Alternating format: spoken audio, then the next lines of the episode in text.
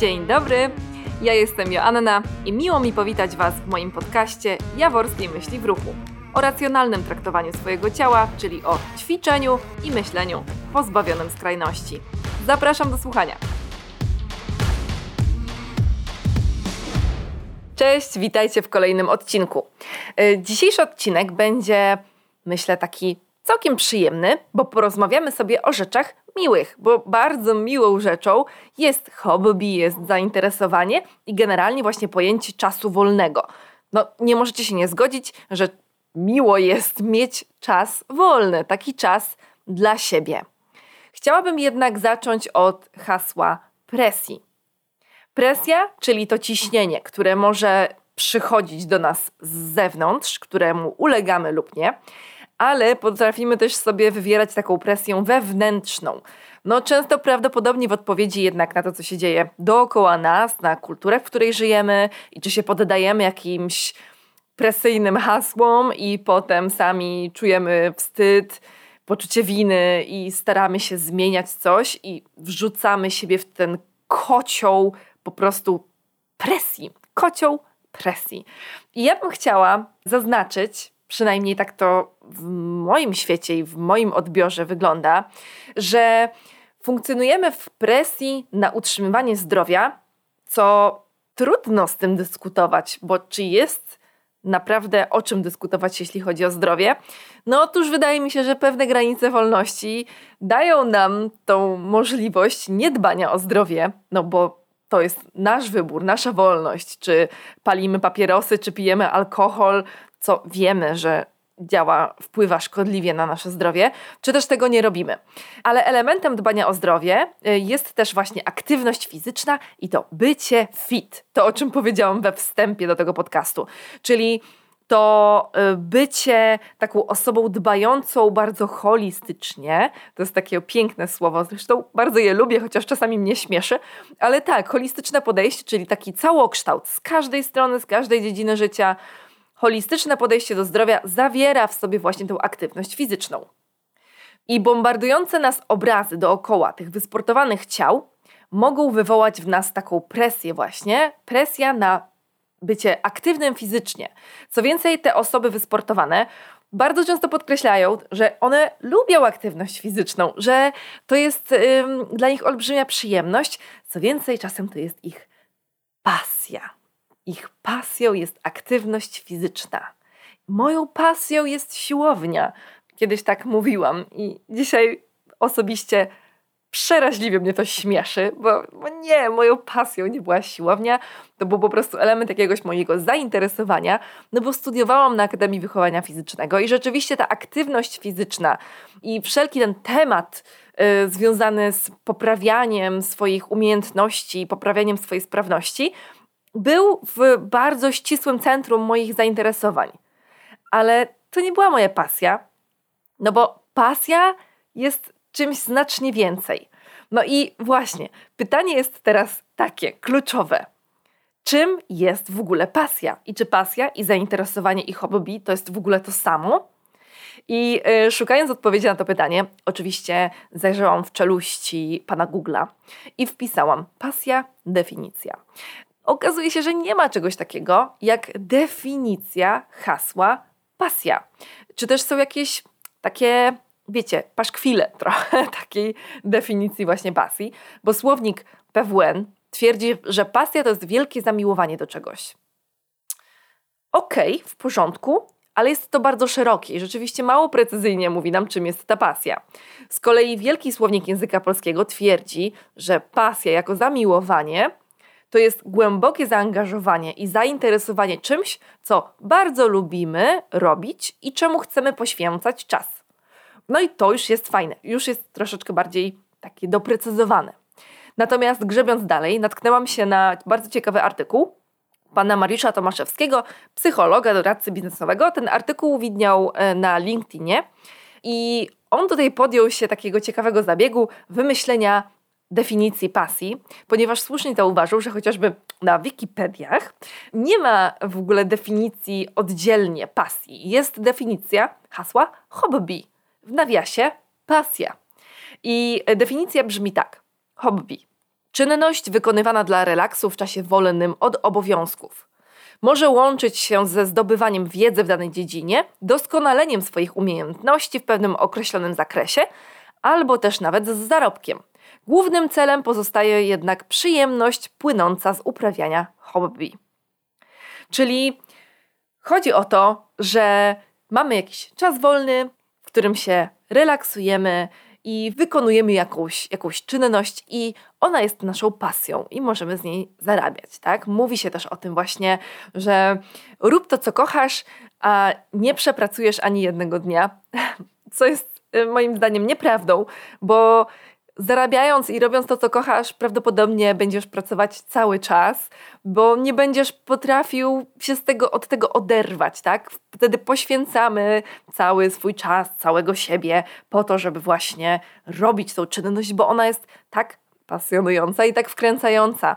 Co gorsza, mam wrażenie, że w momencie, kiedy zarabiamy z czegoś, co nas tak bardzo interesuje i tak wciąga, możemy popaść w drugą stronę, czyli przestaniemy lubić to robić, bo jednak praca to jest co innego niż, uwaga, czas wolny, czyli to, co się pojawia w definicji właśnie tego hobby czy też pasji. I co ciekawe, pan Mariusz Tomaszewski, chcąc stworzyć definicję pasji, pragnął rozwinąć to o kolejny aspekt, czyli o to, czym jest pasja z łacińskiego, czyli passio, co oznaczało cierpienie, oznacza cierpienie.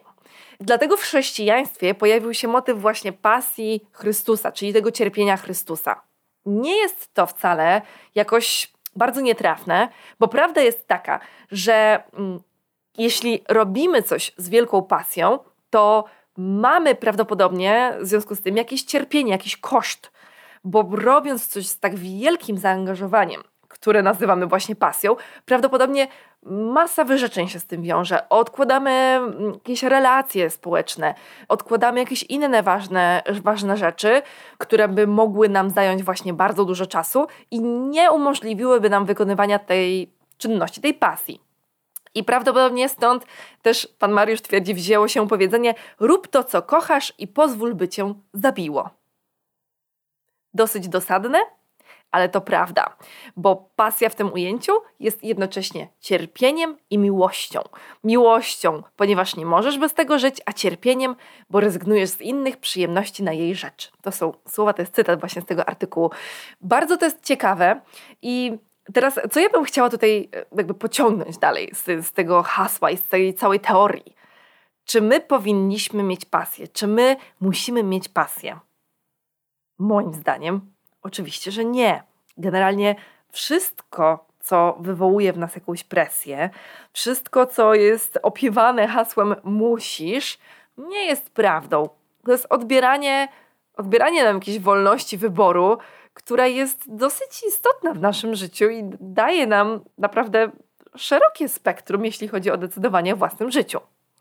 I Chciałabym tutaj nawiązać do takich pasjonatów aktywności fizycznej, którzy mogą w jakiś sposób wywoływać w nas właśnie to takie poczucie winy, że kurczę, że powinienem czy powinnam być bardziej aktywna fizycznie, a może powinnam znaleźć jakąś aktywność, y, która też będzie moją pasją i moją zajawką i moim zainteresowaniem. I czujemy w sobie takie ciśnienie na to. Natomiast warto brać poprawkę na poświęcenia właśnie, jakich dokonują ci ludzie powiązani z aktywnością fizyczną w zakresie pasji, żeby w ogóle móc ją robić. I nie ma w tym nic złego, tylko warto się zastanowić, czy my naprawdę jesteśmy do tego stworzeni, czy też przeznaczeni, bo to jest chyba zmuszanie się do czegoś. No, chyba że właśnie próbując czegoś, tę pasję w sobie odkryjemy. Chciałabym tym samym wrócić się do tej teorii e, perspektyw motywacyjnych, pamiętacie z poprzednich odcinków, e, gdzie mówiłam między innymi o perspektywie e, spontanicznej, motywacyjnej. Czyli chodzi to, o taką perspektywę, w której się zatracamy, czyli czas nie ma dla nas znaczenia, ta czynność pochłania nas w pełni z powodu przyjemności, jaką odczuwamy. Czyli wykonuję daną aktywność fizyczną, powiedzmy, idę pobiegać lub też idę potańczyć i nagle odczuwam taką przyjemność i tak mnie to pochłania, że w ogóle nawet nie wiem ile czasu minęło. Nie wiem, czy to możliwe, żeby biegając tak było? Moim zdaniem nie, ale pewnie pasjonaci biegania mówią inaczej. Co więcej, chciałabym dodać, że pasja nie bierze się znikąd. Pasja jest często wypracowana. Zaczynasz coś, co jest dla ciebie ciekawe. Kontynuujesz to, widzisz jakieś postępy, czujesz to, czujesz, że daje ci to satysfakcję.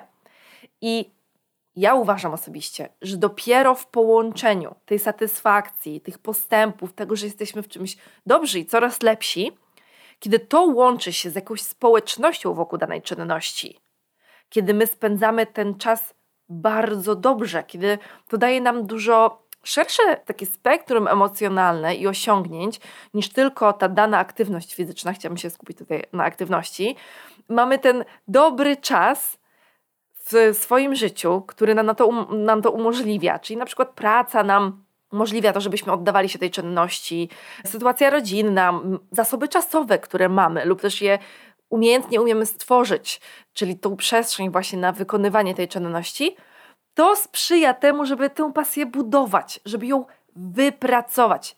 To jest bardzo ważne, słuchajcie. Jeśli chcecie spróbować znaleźć swoją pasję w życiu, pamiętajcie, że to nie jest tak, że idziecie na jakieś jedne zajęcie i czujecie tak, to będzie moja pasja. Tylko to jest coś ciekawego. I dalej wszystkie te czynniki, które wymieniłam, powodują, że to staje się naszą pasją. Ja osobiście doświadczyłam w swoim życiu dwóch pasji i nie boję się użyć słowa pasja, bo to, w jaki sposób poświęcałam się tym czynnościom i to, z jakim nastrojem do nich wracam, to zdecydowanie utwierdza mnie w tym, że to była, to jest moja pasja. Bardziej była, ale teraz chętnie do niej wracam i sobie przypominam. To było tańczenie oraz trenowanie z odważnikami kulowymi kettlebells. I to były bardzo fajne doświadczenia. No już nie zatrzymuję się na tym. Jak będziecie chcieli, to możecie mnie o to dopytać na moich mediach, yy, na Instagramie czy na Facebooku. Tymczasem dalej w temacie. Tak jak powiedziałam, nie uważam, że wszyscy powinniśmy mieć pasję, bo wystarczy nam tak naprawdę hobby, zainteresowanie i to uważam, że warto mieć, bo to jest coś, co daje nam takie oderwanie się od rzeczywistości, daje nam bardzo dużo przyjemności i wierzę w to, że wszyscy z Was mają swoje hobby lub zainteresowanie, które nie musi być powiązane oczywiście z aktywnością fizyczną. Nawet, wiecie, te y, z CV zawsze było zainteresowania. Filmy, książki, podróże. I można się z tego śmiać, ale tak naprawdę mogą być podróże, filmy i książki Waszymi zainteresowaniami. I warto, warto o nie dbać. Pamiętajmy, że presja, którą możemy odczuwać ze zewnątrz czy też ze środka, może nam odbierać przyjemność z działania, a w zasadzie na pewno będzie nam odbierała y, przyjemność z działania. Dlatego szukajmy tego, co naprawdę lubimy. Aktywność fizyczna, która staje się naszym hobby, która potem może się stać właśnie naszą pasją, jest wykonywana w czasie wolnym od obowiązków. Tak czy nie? No właśnie. Teraz pytanie jest, jak my traktujemy tę aktywność fizyczną. Bo to jest tak, że dla niektórych ruch jest obowiązkiem, a wcale nie przyjemnością. I jeśli jest on obowiązkiem, no to nie będzie naszym hobby. I chciałam tu bardzo zaznaczyć, że są pośród nas, nawet ja mam takich klientów, którzy mówią mi wprost, że oni ćwiczą, bo wiedzą, że muszą, że ćwiczą, bo wiedzą, że to jest ważne dla ich zdrowia. Ćwiczą, bo bez trenowania bolą ich plecy. I okej, okay, ja staram się, żeby to było dla nich jak najprzyjemniejszą formą, ale nie ukrywają, że to nie jest ich ulubiona forma spędzania czasu. Dlatego robią takie minimum, które potrzebują dla własnego komfortu życiowego i dla własnego zdrowia. Tylko nie oszukujmy się, myśląc na temat swojego czasu wolnego, że spędzam przyjemnie czas wolny, ćwicząc, jeśli tych ćwiczeń nie lubię, bo to nie jest czas wolny. To jest w moim prywatnym odbiorze mój obowiązek. Obowiązek dbania o zdrowie. I tutaj się wszystko rozbija o nasze indywidualne podejście do aktywności fizycznej. I ja uważam, że nadal nie ma nic złego w tym, żeby aktywność fizyczna była wykonywana nie do końca w formie takiego hobby, super, hiper, fajnie spędzanego czasu, ale w formie właśnie takiego obowiązku. No bo zobaczcie na przykład, niektórzy z nas muszą robić rehabilitację, muszą dbać o taką aktywność fizyczną, o taki trening wzmacniający, chcąc właśnie pójść dalej w tą aktywność na przykład hobbystyczną, jak powiedzmy na przykład narty. Czyli ktoś ma pasję nart zjazdowych, czy jakichkolwiek jazdy na snowboardzie, ale jeśli przez 9 miesięcy w roku nie robię nic aktywnego, nie totalnie nic i potem przez 3 miesiące sezonu narciarskiego chcę wsiąść na te narty, to to może nieść ze sobą duże ryzyko. Wtedy taka osoba na przykład właśnie wykonuje aktywność fizyczną jako ten obowiązek przygotowawczy pod coś, co jest dla niej wielką pasją. I to jest w porządku. Tak samo możemy patrzeć właśnie na aktywność fizyczną, wzmacniającą, taką regularną, która nam pozwala realizować pasję, jaką jest podróżowanie, to CV. Czyli na przykład lubię jeździć, zwiedzać różne miasta, albo i chodzić w góry, jeździć w góry. No i robię to na przykład dwa razy czy trzy razy do roku. No więc nie będę kumulowała całej swojej aktywności fizycznej w ciągu roku do tych trzech wyjazdów w góry, bo też będzie mi trudno to robić, jeśli nie zadbam o aktywność fizyczną codzienną. Tym samym nie chciałabym wybrzmieć, jakbym uważała, że musimy się zmuszać do aktywności, której nie lubimy, bo zawsze aktywność, ta, która sprawia nam najwięcej radości, ma największy sens, bo ona jest pretendentem do tego, żeby była naszym ziomkiem, z którym będziemy się często spotykać i będziemy miło spędzać razem czas. Tylko też nie możemy udawać, ja jako specjalistka od ruchu i od funkcjonowania naszego ciała, nie będę oszukiwała, że tak, zumba jest świetnym sposobem na wzmocnienie stawów po to, żeby chodzić w góry. Tak nie będzie. Ona prawdopodobnie poprawi nam naszą kondycję, bo jest taką aktywnością fizyczną, która powoduje rzeczywiście, że ten wysiłek wzmacnia, wzmacnia pracę serca, że usprawnia pracę serca i powoduje, że mamy lepszą wydolność. Ale czy jest to wysiłek ukierunkowany na to, żeby potem nasze stawy były silniejsze przed chociażby właśnie nartami, sezonem narciarskim? Nie do końca. Natomiast e, pamiętajmy, że taka aktywność fizyczna w czasie wolnym, też jak spacerowanie, jazda na rowerze, nie jest niczym złym i może stać się naszym hobby, bo możemy nawet w międzyczasie robić co innego. Rowerem jeździć możemy w różne miejsca, możemy zwiedzać, to samo jeśli chodzi o spacer. To nie jest czarno-białe, jak mało co w naszym życiu jest czarno-białe. To jest duża szarość. I czy możemy zmienić to, jak postrzegamy aktywność fizyczną? Czyli załóżmy, że jestem tą osobą właśnie, która nie za bardzo lubi i zmusza się po to, żeby potem jeździć na nartach. Możemy to zmienić za sprawą chociażby towarzystwa, otoczenia, wpadania w dane środowisko i otrzymywanie dużej dawki radości i przyjemności z tej aktywności fizycznej. Czyli na przykład trener personalny, w odniesieniu do poprzedniego odcinka. Jeśli z trenerem stworzę fajną relację, jest mi z nim naprawdę dobrze, to prawdopodobnie ta aktywność będzie dużo dla mnie przyjemniejsza. Jeśli wpadnę na przykład w jakieś środowisko w danym miejscu treningowym, też będzie mi dużo milej.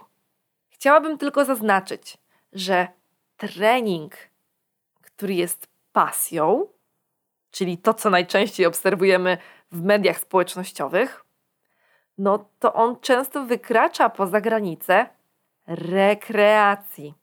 A do Was, drodzy ludzie, drogie osoby, drodzy słuchacze, przede wszystkim mówię jako do osób, które chcą trenować rekreacyjnie. Mam nadzieję, że takich odbiorców tutaj mam. Otóż trening, pasja staje się czymś, czymś więcej.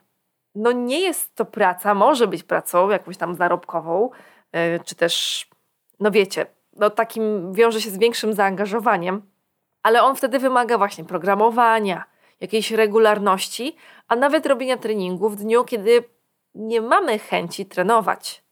Z kolei rekreacja to jest ćwiczenie, wprawianie ciała po prostu w ruch, jak na przykład właśnie spacerowanie, taniec, rower.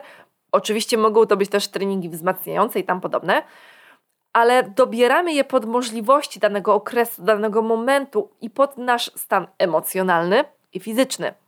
Czyli jeśli ja jestem wykończona tym okresem w pracy, jaki mam teraz, jeśli emocjonalnie no, mam trudny moment w życiu i nie jestem w stanie pójść na super trening ze sztangą, no to mogę zrobić sobie jogę, poleżeć, albo w ogóle właśnie tego dnia nie zrobić treningu i nic się złego nie dzieje.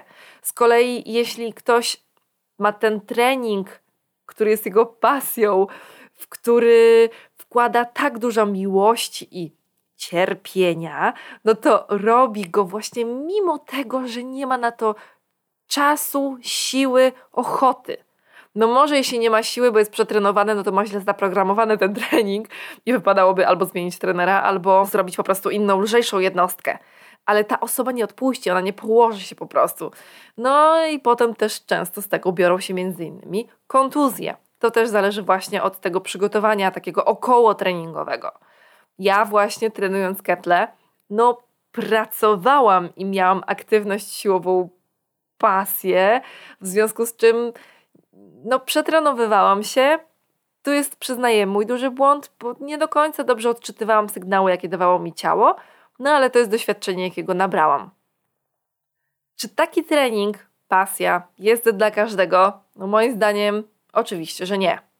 Dla każdego z kolei jest ćwiczenie rekreacyjne, zarówno dla tych pasjonatów, którzy może już rezygnują z pasji, i to jestem ja, w tej chwili, zarówno jak i dla tych, którzy w ogóle aktywność fizyczna tak no, średnio, trochę jak trochę taki szpinak nieposolony. Wiecie, taki no, okej, okay, wiem, że daje dużo witamin, ale czy smakuje? Hmm, no, średnio, nie za bardzo.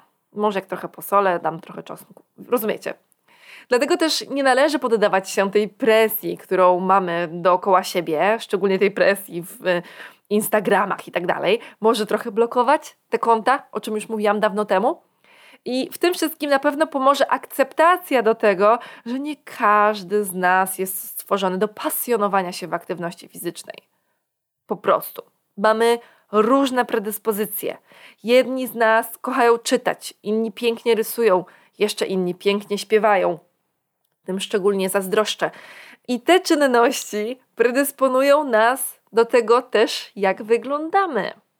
I tutaj ta presja na to wysportowane ciało, właśnie takie, jak mają ci pasjonaci, jest absurdalna, bo to jest dla nas niemożliwe, dla nas osób y, czytających. Wczułam się w to otoczenie. Jeśli jestem osobą, która pasjonuje się w szydełkowaniu, no to nie będę miała tarki brzucha jak osoba, która trenuje sześć razy w tygodniu dwubój olimpijski. Te osoby z kolei, które trenują sport bardzo intensywnie, nie mają na przykład czasu na to, żeby szydełkować, czytać, czy też nie potrafią śpiewać i nie mają czasu na to, bo są pasjonatami aktywności fizycznej. Miłość i cierpienie. Rozumiecie? Tym samym chciałabym zaznaczyć, jak piękna jest różnorodność jak ta różnorodność jest powszechna. Tak samo jak różne mamy ciało, mamy różne predyspozycje, różne predyspozycje hobbystyczne, mamy różne rozmiary, mamy różne kolory włosów, mamy różne kolory oczu, mamy bardziej lub mniej pełne usta, Mamy większe albo mniejsze cycki, mamy dłuższe i krótsze nogi. To jest po prostu nasze środowisko, nasze otoczenie. Tak wygląda świat. Jest różny. I warto jest to zrozumieć i tak przyjąć do siebie szczerze, że po prostu jesteśmy inni niż ci ludzie, których oglądamy w internecie. Przypomniał mi się niedawno taki program. To był chyba brytyjski program, jakiś taki, wiecie, wyświetlany na Polsat Play, czy na jakichś innych programach po północy. I nie był to film erotyczny, ale daleko nie jestem, bo była taka akcja. Może się mylę, ale tak pamiętam mniej więcej, że chłopcom, nastolatkom jakimś w Wielkiej Brytanii pokazano, jak wyglądają prawdziwe waginy. Prawdziwe cipki, jak wyglądają. Po prostu to pokazano, że są różne. I ci chłopcy byli w szoku, że tak wyglądają, że to jest niemożliwe, że to jest nieprawda. I to są oczywiście nastolatkowie, którzy mają zbudowany obraz tego, jak wygląda kobiece ciało na podstawie filmów pornograficznych. Na pewno rozumiecie, o co tutaj chodzi. I to samo w moim odczuciu dotyczy ciał. Czyli wszyscy udajemy, że ciała w większości na świecie są jakieś szczupłe, gładkie, bez celulitu, estetyczne, taka, no estetyczne, co dla kogo jest estetyczne, no ale estetyka taka gazetowa, że tak powiem, że wszystkie są wysportowane i się nie fałdują i nie mają wyprysków na pupie. I to jest nieprawda. I nigdy wszystkie ciała takie nie będą. Zaakceptujmy to, tak samo jak ci chłopcy dostali terapią szokową, te zdjęcia, że dzięki temu swojej dziewczynie nie będą, wiecie, kazali się depilować do zera, cokolwiek. Po prostu będzie miała wolność wyboru, bo zrozumieli, że świat tak nie wygląda, jak w tych filmach porno. Tak samo my zrozummy, że świat nie wygląda tak, jak gazetki kolorowe, jak Instagram i tak dalej. Na końcu mam do Was taki apel, abyśmy podejmowali się czynności, które sprawiają nam przyjemność. Róbmy to, co lubimy robić. I to nie musi być aktywność fizyczna. Owszem, ona jest fajnym uzupełnieniem naszej codzienności i na pewno daje nam pełniejsze zdrowie. Ale jeśli lubisz, szydełkuj. Jeśli wolisz, to czytaj, podróżuj, oglądaj filmy. I bądźmy przy tym wszystkim szczęśliwsi i różni. Zapraszam Was serdecznie na mój Instagram Myśl w Ruchu, na Facebook Myśl w Ruchu Janna Jaworska. Jeśli chcecie napisać mi coś od siebie, to podcast małpa myślwruchu.pl. Dzięki za tę chwilę przyjemności. Trzymajcie się. Pa!